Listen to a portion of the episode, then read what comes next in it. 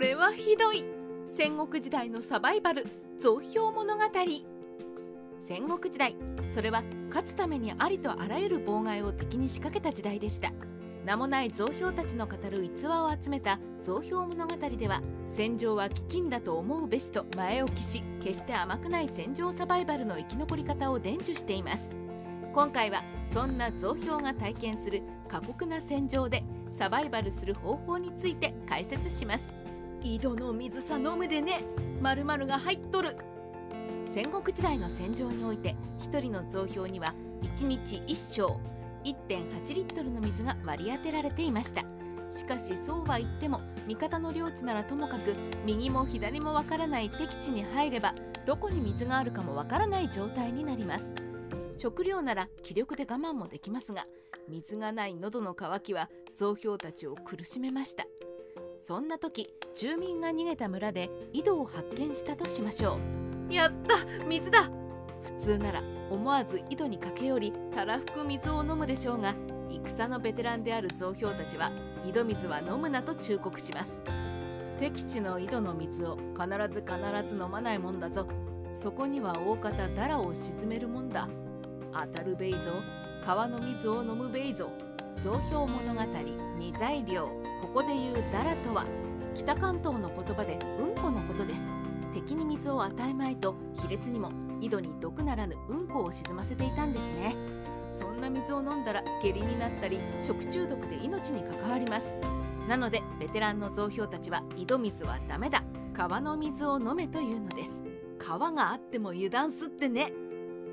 だが近くに川があっても安心はできません。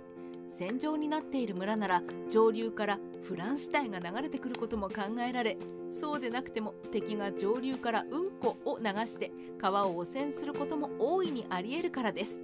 そんな時のためにベテラン増票はこんなものを用意していました。それとても国が変われば水も当たるもんだ。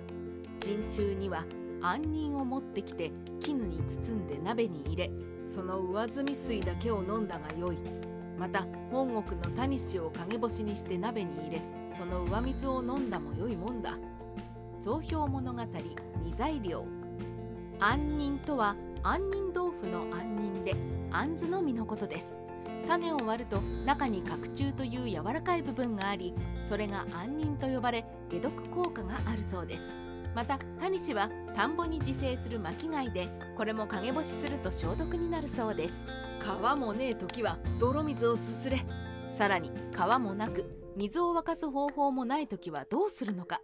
その場合には泥をこして上澄みを飲むか死骸の血をすするか草木をかじって水分を取るかそのような方法しかないようです。